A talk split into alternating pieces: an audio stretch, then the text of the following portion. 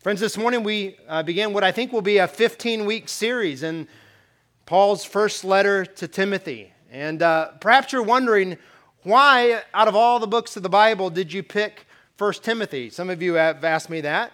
And so I just want to let you know kind of my process. What I do is I simply close my eyes and I open the Bible.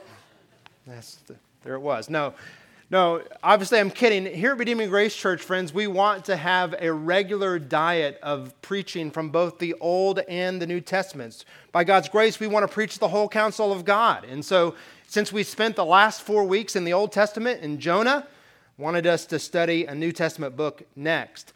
But I also, as we studied both the Old and the New Testament, want us to become familiar with the different genres or types of Scripture.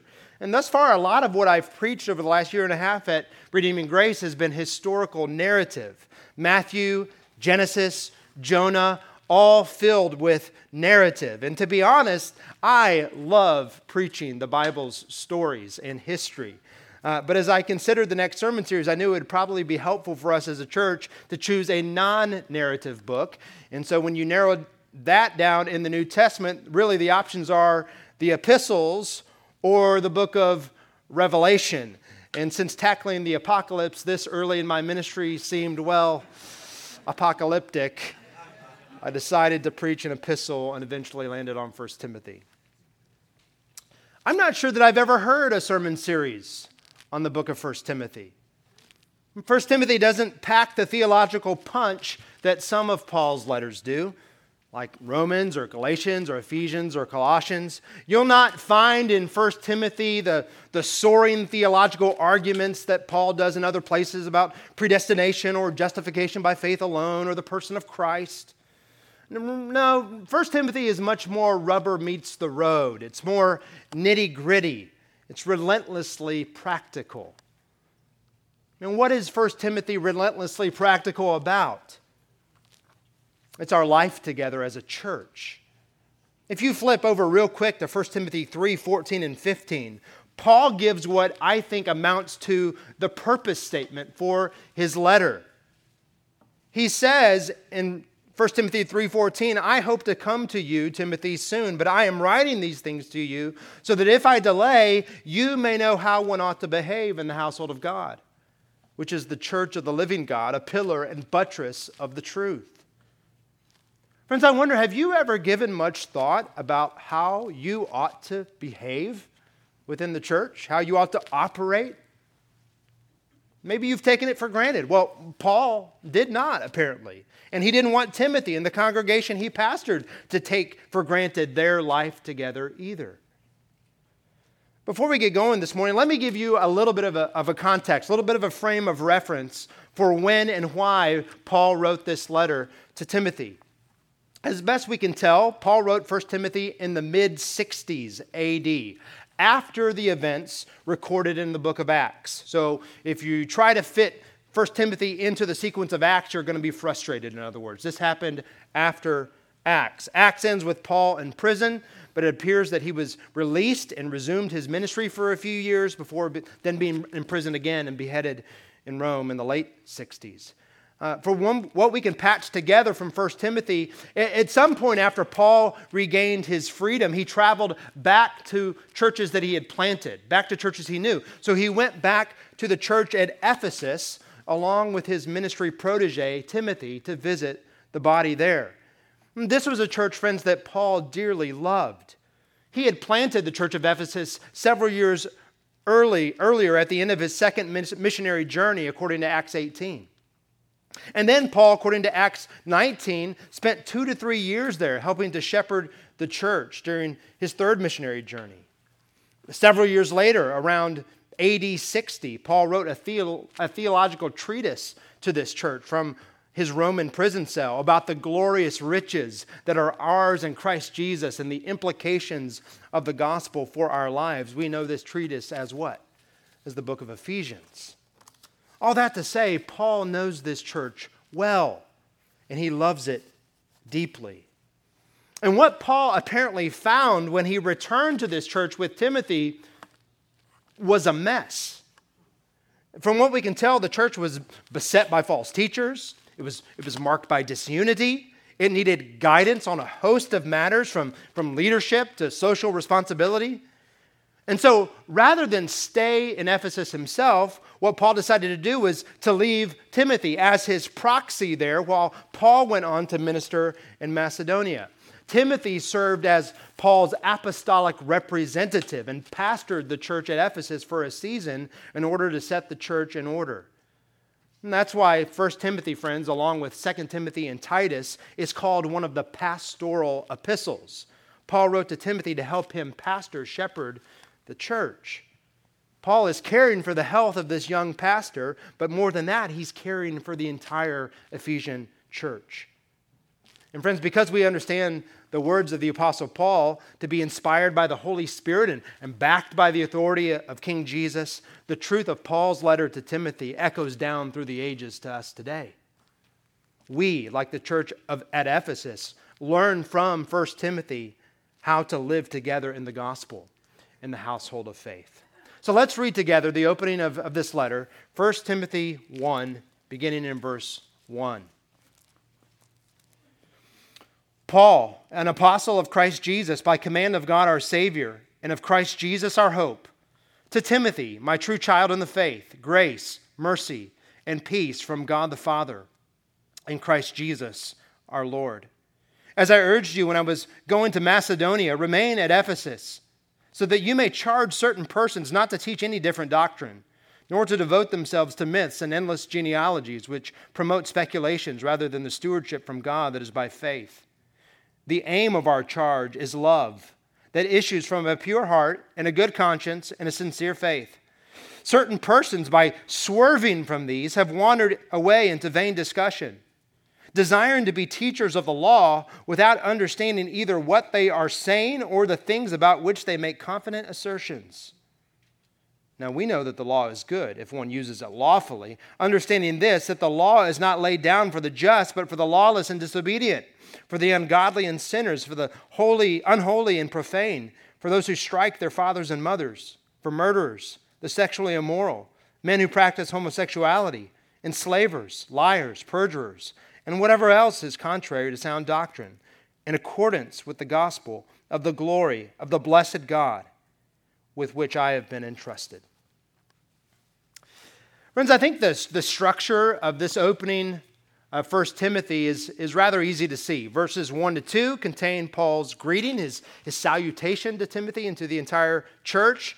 And I've, I've summarized these verses in point one in the sermon gospel blessings for a faithful ministry. Gospel blessings for a faithful ministry. And then in verses 3 to 11, Paul really wastes no time in helping Timothy address the urgency of dealing with those who would teach a different doctrine than the one handed down by Christ and the apostles. I've summarized verses 3 to 11 with point two of the sermon gospel urgency for a healthy church. Gospel blessings for a faithful ministry, gospel urgency for a faithful church. Here's the main idea. The main idea of these first 11 verses that I hope will be the main idea of the sermon. Friends, preserving doctrine that conforms to the gospel is vital to the life of our church. Preserving doctrine that conforms to the gospel is vital to the life of our church. And brothers and sisters, I pray this morning that Paul's words of exhortation might instruct us, that they might encourage us, and even implicitly warn us today. False doctrine and foolish topics will kill a church. They'll destroy individual lives. And so we must be vigilant to protect gospel doctrine so that we might grow in love to the glory of God. Let's look at this first point gospel blessings for a faithful ministry. Paul begins his letter to Timothy in the way that he begins his other letters. He states who he is and to whom he's writing, as he frequently does, and then he includes a, a word of gospel blessing to them at the end. Some have questioned why Paul was this formal. If he and Timothy had this close father son relationship, then why the stately intro? Why, I think the answer to that question is pretty simple. Yes, Paul wrote to Timothy, his son in the faith, but he wrote to Timothy as a means of communicating with the entire Ephesian church as a whole. In fact, flip over real quick to the very end of the letter. The very end of the letter, 1 Corinthians 6, the last sentence. Paul writes, Grace be with you. Now that sounds a lot like the opening of the letter, doesn't it? But the you at the end of 1 Timothy isn't singular like it is at the beginning. In the Greek, it's in the second person plural. He says, Grace be with you all. He has the entire church in mind. It's not hard to imagine Timothy taking Paul's letter and reading it to the other elders to fortify their resolve too against the false teachers. Perhaps he read to the entire church the intensely practical sections about prayer and unity and elders and deacons and widows and budgets and money and all the rest. We don't know. But what's clear that Paul has the entire church in mind even as he writes to Timothy. The outline of Paul's greeting is clear. Paul, an apostle of Christ Jesus, to Timothy, my true child in the faith. I think it's safe to say that few, if any, were closer to Paul's heart than Timothy. He had raised him in the Lord, he had mentored him in ministry over many years. And so he cared deeply about the success of Timothy's ministry. But, but Paul's greeting does more than express relationship, it expresses authority. He says, Paul, an apostle of Christ Jesus, by command of God our Savior, and of Christ Jesus our hope. And Paul often begins a letter in a similar way. It's not because he's on a, some sort of a power trip. Rather, he's reminding the recipients where his authority comes from. He's an apostle of Christ Jesus. Paul understands himself on a level with the 12 that followed Jesus in his earthly ministry and that afterward his ascension represented Jesus' teaching authority in a unique way. Paul bore all the marks of a true apostle. He had seen the resurrected Jesus on the road to Damascus. He had been chosen and commissioned by God to, to play a unique role in the spread of the gospel to the Gentiles. Friends, apostle simply means sent one. But Paul wasn't merely a sent one of the churches like we might think of a modern day missionary. Paul was a sent one by the command of God our Savior and of Christ Jesus our hope. His apostleship was grounded in the will and command of both the Father and the Son. So, friends, why? Why should Timothy and the church at Ephesus and Redeeming Grace Church listen to and obey what Paul has to say? because he's a, an apostle by the command of God. It's an, this, is, this is no ordinary letter that you or I might write. This is an apostolic missive bearing the authoritative seal of King Jesus. Notice how Paul frames it. He's an apostle by command of God our Savior and Christ Jesus our hope. Now, that is a unique way to phrase it, isn't it? Why did he do that? Well, I think what he's doing is he's, he's positioning his ministry as an apostle in the context of salvation history. Labeling the Father as God our Savior points to God's saving activity in sending Christ the Son. How else is God Savior but through the, the birth, the life, the death, the resurrection, and ascension of Jesus? And this Jesus is indeed now risen from the dead and ascended to the right hand of the Father, and he will come again, won't he, to judge the living and the dead. Christ Jesus, this victorious King, is our hope. One glorious day, Jesus is going to bring down the curtain of God's redemption. Heaven will descend to earth, and all of us will forever be with the Lord if we're His. But until that great day comes, the gospel of Jesus, the apostolic preaching of the gospel, will be spread across the earth and advance God's reign through the establishing of local churches just like ours. So, in this greeting, Paul is what, he, what is he doing? He's reiterating his relationship with Timothy. He's speaking of his authority to speak on behalf of Jesus. He's giving the context of his ministry, God's saving work. And finally, he invokes gospel blessings grace, mercy, and peace.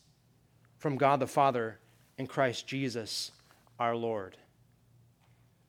Friends, these are not just well wishes from Paul. They're not the equivalent of our you know, best wishes, cheers, God bless you, even. When we say those things, we're communicating future hopes. Paul, on the other hand, is reminding these believers of current realities.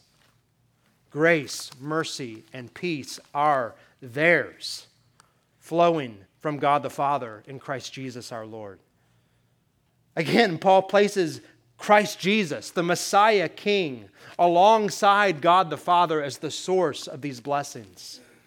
There's no question in Paul's mind that Jesus is one with the Father in the glory of his person. Father, Son, and Spirit operate together in the great work of redemption. How could Paul be so confident?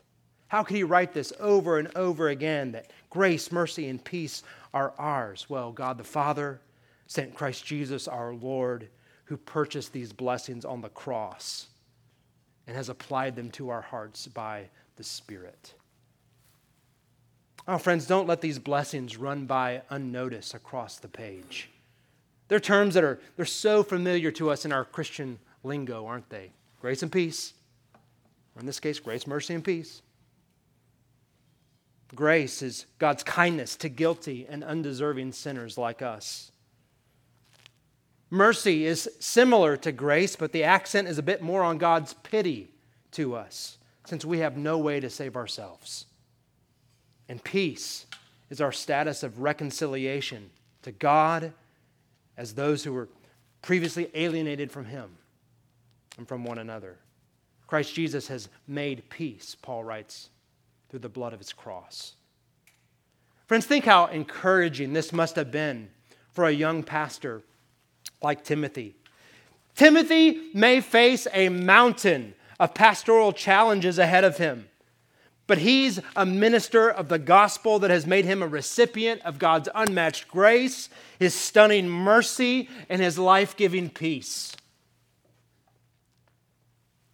Earlier this week, I was a, uh, a bit discouraged about a certain situation, and, and Lindsay texted me a note of encouragement. And guess what? She didn't say, Oh, don't worry, babe, it'll get better. That's true, but that's not what she said. She didn't say, Oh, you're doing a great job. I don't know if that's true, but that's not what she said. Rather, she didn't remind me of anything about me. She texted me a portion of Ephesians to remind me of what I have in Christ Jesus.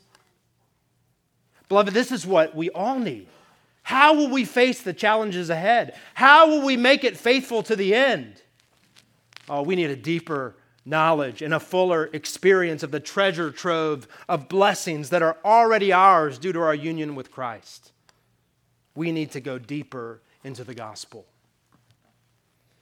This is what binds us together as a church, friends. We share in the blessings won by Christ Jesus. Beloved, if you're a Christian this morning, these words are just as much for you as they are for the church at Ephesus. Grace is yours today. Kindness that you have not earned nor deserved is yours, full and free this morning if you're in Christ. Whether or not you felt like coming to church today, whether your affections are cold or warm, grace is yours in Christ. Mercy is yours today, too, friends. The Father's compassion is extended toward you this morning. Even if you've sinned royally this week, mercy abounds in Christ Jesus our Lord. His work is the basis for your forgiveness, not your own. Peace is yours this morning. Perhaps you feel as if God is working against you in your life's circumstances. Nothing in your life is, is going according to your plan. Well, the gospel assures us that in fact God is for us. No longer does he count us his enemies, but in Christ as his sons and daughters. We're children of the Father and brothers and sisters in the family of God. We've been reconciled and restored and forgiven. Praise God, from whom all blessings flow. Friends, this is the context of a faithful ministry. All that we're going to look at in the rest of 1 Timothy and how to live together as a church is for this purpose so that we might go deeper together in the grace, mercy, and peace of our God. We'll spend the majority of our time in the next few verses and in the second point of the sermon, lest you think I'm about to wrap up. Number two, gospel urgency for a healthy church. You know, as the Russian invasion of Ukraine began, President Zelensky warned his people about undercover Russian saboteurs in the city of Kiev who would wreak havoc ahead of the invading troops. You know, in a similar way, threats to a local church often rise from within. Today, there are a lot of Christians sounding alarm bells about the incursion of the world upon the church. And, and, no doubt, no doubt, we need to be mindful of the ways that the culture is shaping us. But for most local churches, friends, the most potent threats are not from the outside, but from the inside. Threats that sabotage a church from the inside out. And, in fact, this is exactly what the Apostle Paul had warned the elders of the church at Ephesus about years before. Listen to what he told these elders of the church at Ephesus in Acts 20 29. I know that after my departure, fierce wolves will come in among you, not sparing the flock. And from among your own selves will arise men speaking twisted things to draw away the disciples after them. Therefore, be alert. Paul's words were prophetic. That's exactly what happened, and that is exactly why he left Timothy in Ephesus years later. He writes in verse 3 As I urged you when I was going to Macedonia, remain at Ephesus so that you may charge certain persons not to teach any different doctrine, nor to devote themselves to myths and endless genealogies. Again, we don't know the exact situation, but perhaps Timothy was faltering in, in his resolve. Maybe his youth was showing. Perhaps those certain persons Paul mentioned were draining the lifeblood from Timothy's ministry. Maybe he wanted to move on and leave the mess to the Ephesian elders.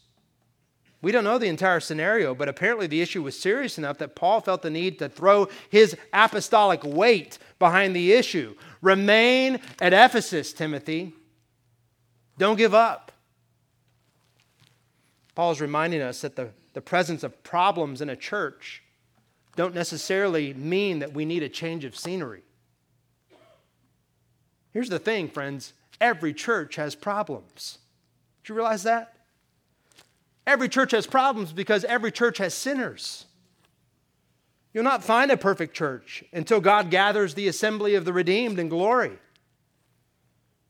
Often, what we think is greener grass on the other side of the local church fence turns out to be a mirage created by our own discontent hearts. It may be easier to leave, but often what we need to do is stay and be committed to work toward the health of the church. At risk of embarrassing these folks, aren't you glad for a faithful member and elder like Steve Vore? Aren't you thankful? For 20 years, he's labored for the health of Redeeming Grace Church. Aren't you thankful for longtime members like Rich and Elaine Moreno who've, who've stayed in the boat through both calm and choppy waters? It's probably not fair to only name these three folks. Because many of you have done this. They've just been here the longest, I think. But may the Lord give us all this type of God centered perspective. You know, there are obviously good and right reasons to leave a church. Sometimes life and work dictate a move. Uh, maybe the Lord would even stir in some of your hearts to go to the mission field uh, or to join a, a church planting or a church revitalization effort elsewhere. I hope all of us will hold our lives with an open hand for the gospel's sake. But, beloved, I hope there are many of you who will be committed to the long term good of Redeeming Grace Church, to this embassy of Christ's kingdom. Saints that work to see our church family firmly established for generations to come for the sake of Christ's fame in the Southwest Valley. Beloved, it ought not to be a trivial or flippant reason that causes us to take our hands off the gospel plow here. Our culture values the fast and trendy, doesn't it? But that's not how the Lord often works. we ought to cultivate in our hearts a love for the long game, for the patient and unglamorous work of laboring in the harvest fields for the good of the church and the glory of Christ's name. What Timothy needed to do was stay. The life and health and gospel witness of the church at Ephesus depended on it. Why was he to stay? He was to charge certain persons not to teach any different doctrine nor to devote themselves to myths. Fun job, Timothy. It's a tad frustrating because Paul rarely comes out in his letters and tells us exactly what the false teachers were teaching. Uh, his concern is rather how the church, or in this case, Timothy, should respond to the false teaching. But I think there are enough breadcrumbs that lead us on the right trail. Uh, what the false teachers were doing were, were using the Old Testament for a purpose that God did not design it for, especially in this age since the coming of Christ. In verses uh in verse 7 and, and, and onward, Paul says that, that these false teachers fancied themselves Old Testament experts, but they really had no idea what they were talking about. And then in verses 8 to 11, Paul demonstrates the right and proper use of the law in contrast to their teaching. Another clue is what Paul wrote later in this letter in chapter 4. Paul says that these false teachers advocated a legalistic asceticism. They forbade marriage. They required abstinence from certain types of food that God created to be received with thanksgiving. It seems like they were using the Old Testament law to require things of New Testament believers that were out of step with the gospel. Maybe they were adding restrictions to the law, similar to the Pharisees of Jesus' day. And Paul in verse 3 says what they were teaching was a different doctrine. Which implies what? That already in the first century AD, some 40 years after the ascension of Jesus, there was already a standard body of doctrine in place to which the teaching of the church should conform. And what might that standard body of doctrine be? We'll look over at chapter 6, verse 3. I know I'm having you flip a lot in 1 Timothy. Hope it helps. Here's the clue 1 Timothy 6 3. If anyone teaches a different doctrine and does not agree with the sound words of our Lord Jesus Christ and the teaching that accords with godliness, he's puffed up with conceit and understands nothing. So, friends, the, the agreed upon standard by which all teaching could be tested and judged was the teaching of Christ and his apostles. Paul's going to come back to this concept again and again in this letter. Sometimes Paul will call this, this standard body of doctrine the faith or the truth, or at the end of our passage today, sound doctrine or teaching or even the good deposit. Each time he's referring to the apostolic gospel handed down through Christ Jesus our Lord, the gospel doctrines once for all delivered to the saints. To deviate, to swerve from this standard of teaching is to put the church in danger of preaching a different gospel altogether. And that's what the false teachers were doing. They were, they were pushing the church toward the cliff's edge.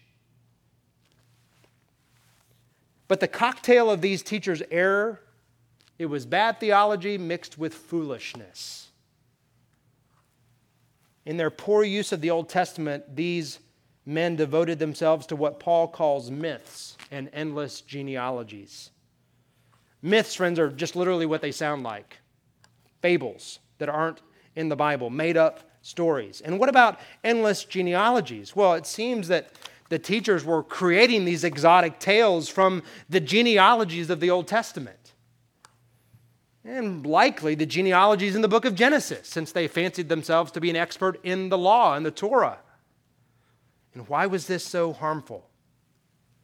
Because of instead of promoting the stewardship of God that is by faith, Paul says, what is that? What is the stewardship from God by faith? That's God's plan of salvation revealed through the ages. Instead of promoting that, the myths and geological tales, genealogical tales, only promoted speculation. It was all conjecture. It was pointless and it was fruitless. It caused division in the church as people took sides about whether or not they believed the fables to be true. Beloved, guard your hearts and your minds from such pursuits. Maybe for some of you, your temptation in this area is that you're just enamored with biblical prophecy about the end times. I don't know that to be true of any of you, so I'm not sub preaching here. But maybe that's you. Maybe you spend your days trying to figure out all the details of the end times and what Gog and Magog are and where's America's place in prophecy. Well, friends, I'd submit to you that if you spend any significant time on what falls in line with what I just described, that will promote in your heart only speculation. Content that only is conjecture rather than promoting truth through love. For others, maybe it's not so much an interpretation of the Bible, but maybe for you, this, the temptation in this area is what's going on in our world. Maybe you spend your days investigating what's really going on behind the scenes about COVID or politics or even foreign affairs. Listen, in a world where distrust of media and government abound, sometimes legitimately, it can be tempting as Christians to give ourselves to such theories. But, beloved, as believers, we need to remember that we are people of the book. We're, we're a people called to set our minds on what we know to be true. It's fine to have opinions about vaccines and elections and all the rest, but we ought to give our highest energies and loudest voice to what the Bible says is urgent and clear the true gospel.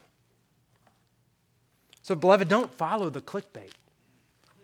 Don't feel like you have to go down the rabbit hole of every YouTube video and Reddit thread about these different things. Don't devote yourself to what is speculative. Devote yourself to knowing sound doctrine and to living in love. Did you know that we as a church actually have a body of doctrine that we've planted in the ground as the standard of our unity together and the, the guardrails of the teaching ministry here at Redeeming Grace Church? We have that. It's our statement of faith.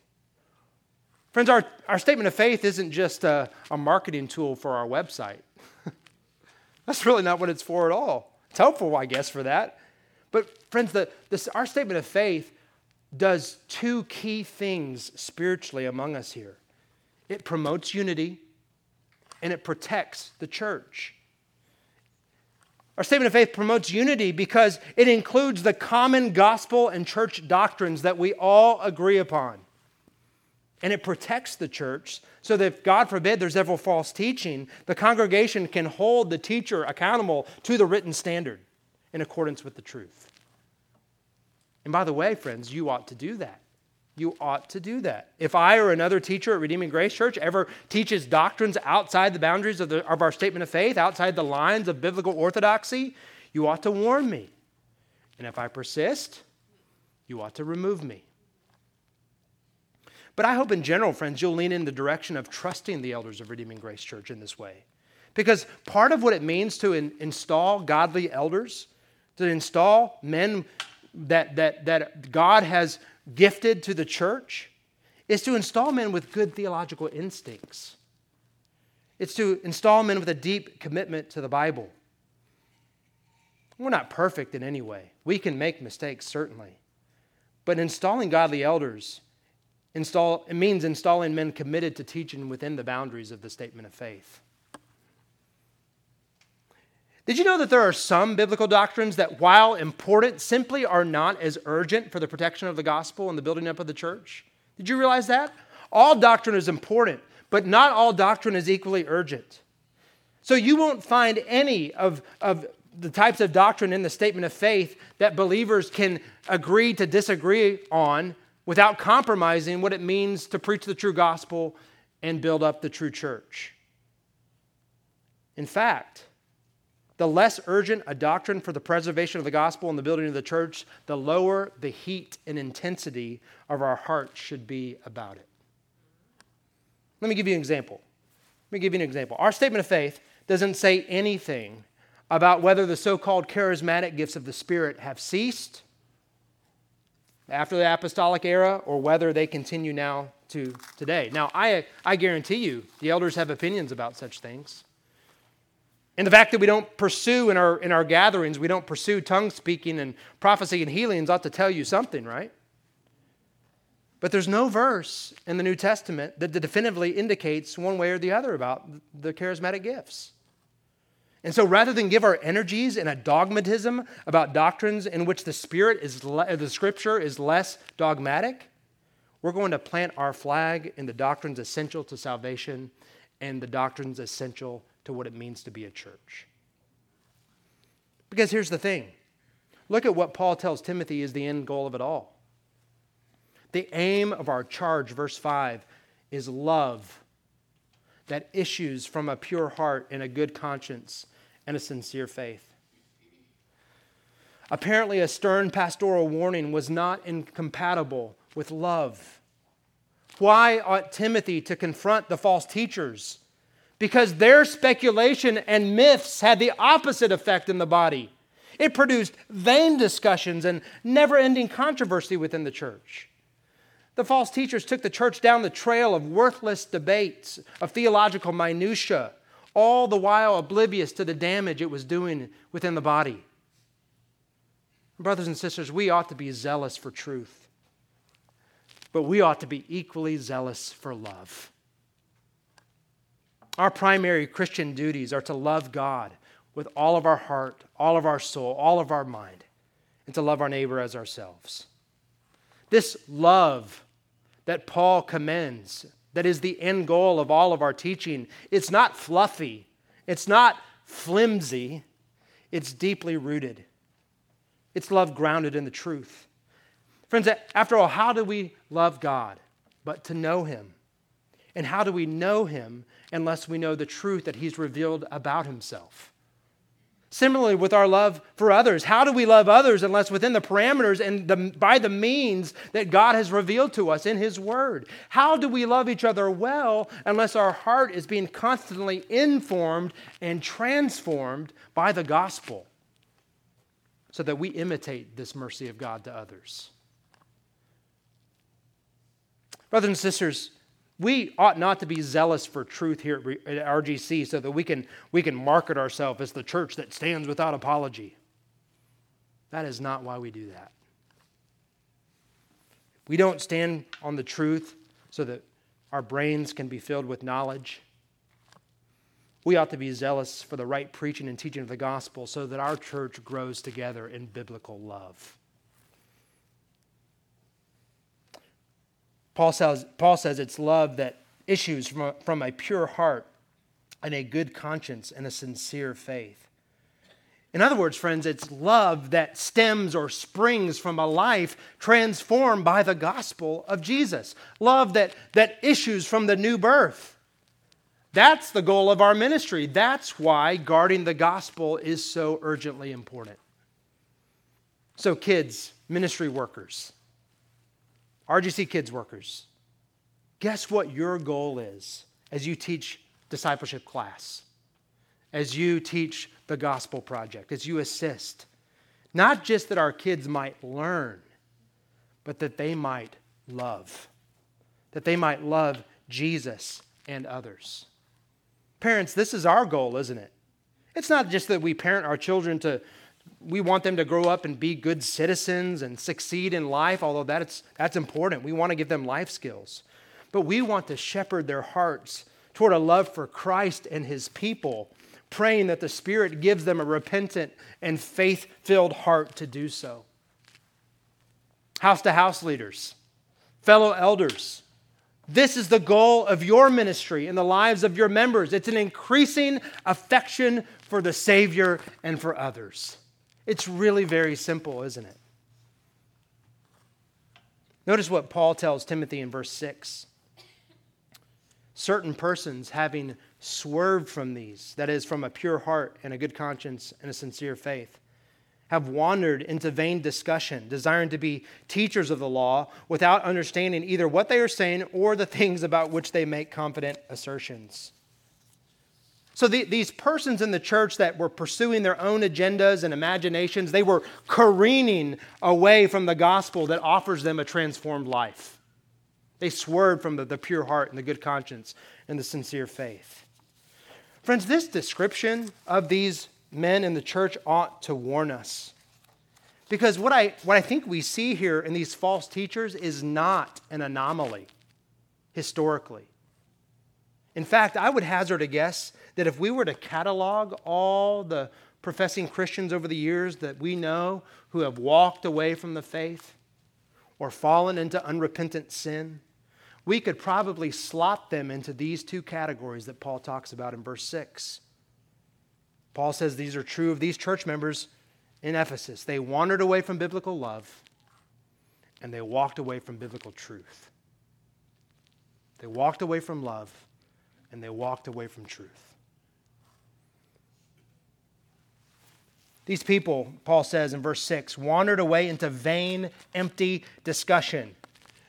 it was fruitless, it was empty, it was irresponsibly divisive. They were willing to take the church in a direction that was loveless. They stopped caring about building up the church. Friends, don't let that be you. But then in their pride, they also ceased to care about truth. Ironically, they desired to be teachers of the law, but they didn't know what they were talking about. They made confident assertions while being unskilled in the scripture. It proves the, the point all too well, friends, that it, it is possible to be at the same time confident yet incompetent. We can trick ourselves into thinking that we're an authority on something that we're really a novice in. Usually, the last ones to realize that their confident assertions are incompetent assertions are the persons making the assertions. That's why it's so important to cultivate in our hearts the theological humility that we talked about last week in Jonah 4. So that when an elder or a godly friend in the church says, Brother, sister, I don't think you're understanding this correctly. I don't think that means what you think it means. I don't know that you're con- considering the totality of how the Bible nuances this issue, that you have ears to hear and a teachable heart. Beloved, we need to guard the truth, but we also need to guard our love.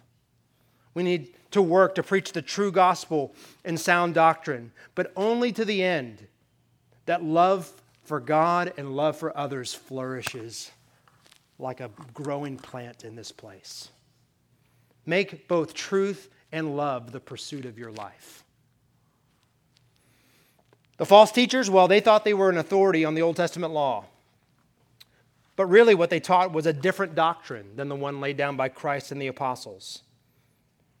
I never love it when the most hairy part of a text is at the end of the sermon. But that's the case here. So buckle up. Here's how we're going to close. In verses 8 to 11, Paul says that the false teachers used the Old Testament law in a way that God did not intend, out of step with the gospel of Christ. You can see that so clearly at the end of verse 10 and, and into verse 11. In, in Paul's mind, friends, the, the gospel, the saving message of God's salvation in Christ, is the plumb line. That's a construction image. It's the, it's the plumb line by which we measure what a godly life looks like.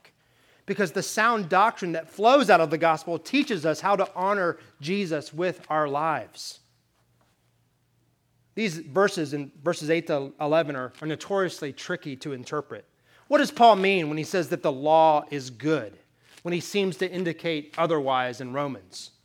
What does he mean that the law isn't for the just? Is he talking about the just, the righteous as believers or as self righteous?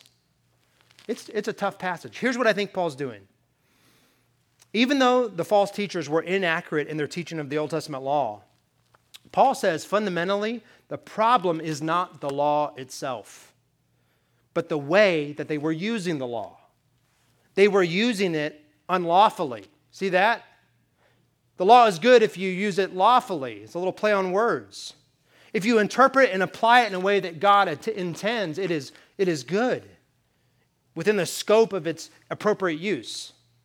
So, what is the appropriate use of the law? He writes in verse 9, understanding this, that the law is not laid down for the just, but for the lawless and disobedient. In this context, I believe the just, the righteous, are Christian believers who, through their genuine conversion, produce the self giving love that fulfills the law. It's, it's the, friends, as we know, it's the Spirit, not the law, that produces a pure heart and a good conscience and a sincere faith that Paul's already talked about. For us believers, the law as a written moral code is obsolete. It's obsolete. Jesus fulfilled God's law, and now we are under the gracious law of Christ. And certainly the law of Jesus includes moral imperatives that we must obey that are even similar to the, to the Ten Commandments. But, friends, we do so with hearts transformed by the Spirit. The Old Testament law had no ability to do that. So, to help us understand this point, Paul sets out this list of vices in verses 9 and 10.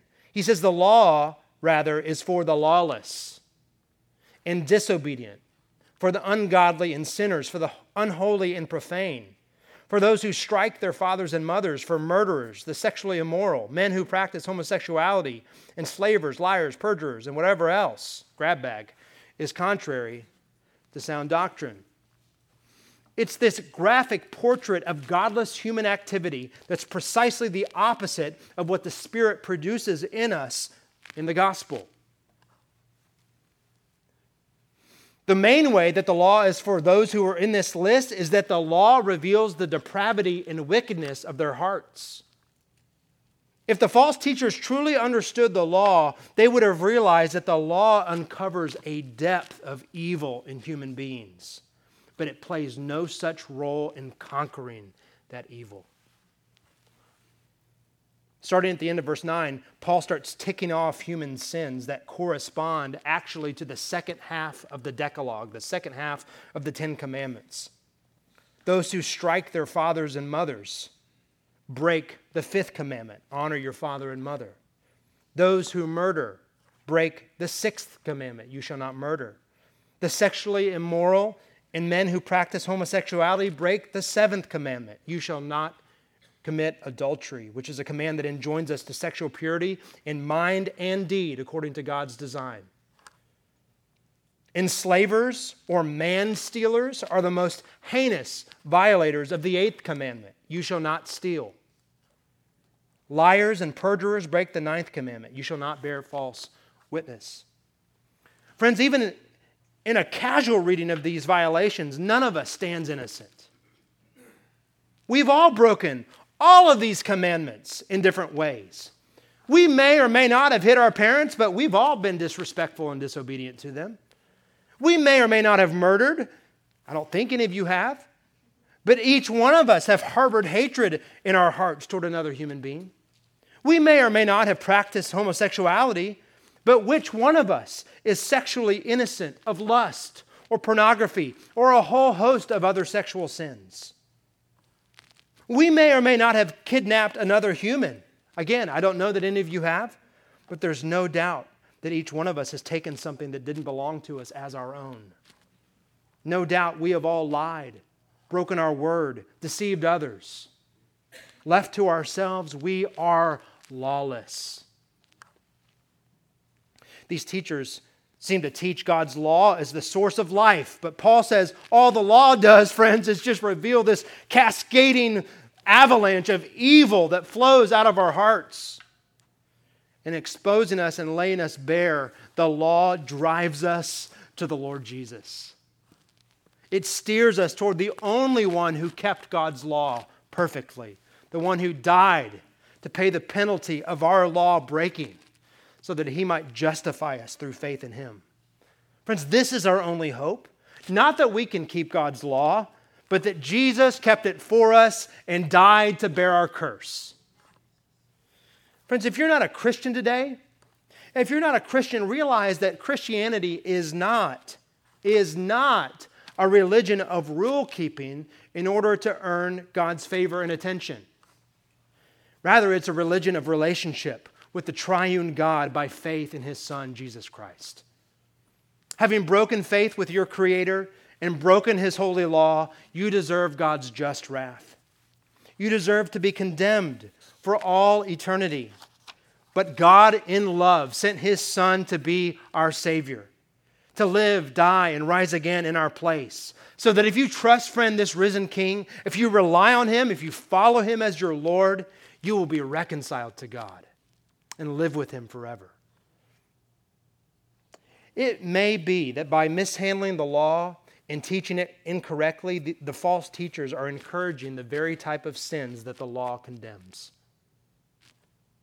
In any case, it's certain that their teaching and their lives are included in Paul's grab bag catch all phrase. Whatever else is contrary to sound doctrine. Paul's concern here at the end of our passage isn't just to show us how the law drives us to Christ and the gospel, but to show us that the gospel message and the sound doctrine that flows out of the gospel compels a life of holiness. The lawlessness that the law exposes is contrary, he writes, to, to the sound doctrine, in accordance, in, in line with, in conformity to the gospel of the glory of the blessed God, the happy God with which I have been entrusted, Paul writes. Beloved, we likewise have been entrusted with the gospel with which Paul was entrusted by King Jesus. We, as a local church, are charged likewise to guard this treasure. Remember the main point. We've covered a lot of ground today. Remember the main idea preserving doctrine that conforms to the gospel is vital to the life of our church. It's vital because by preserving sound doctrine, friends, we promote love. And by promoting love, we pursue the end for which God created us to worship and enjoy Him forever. Let's pray.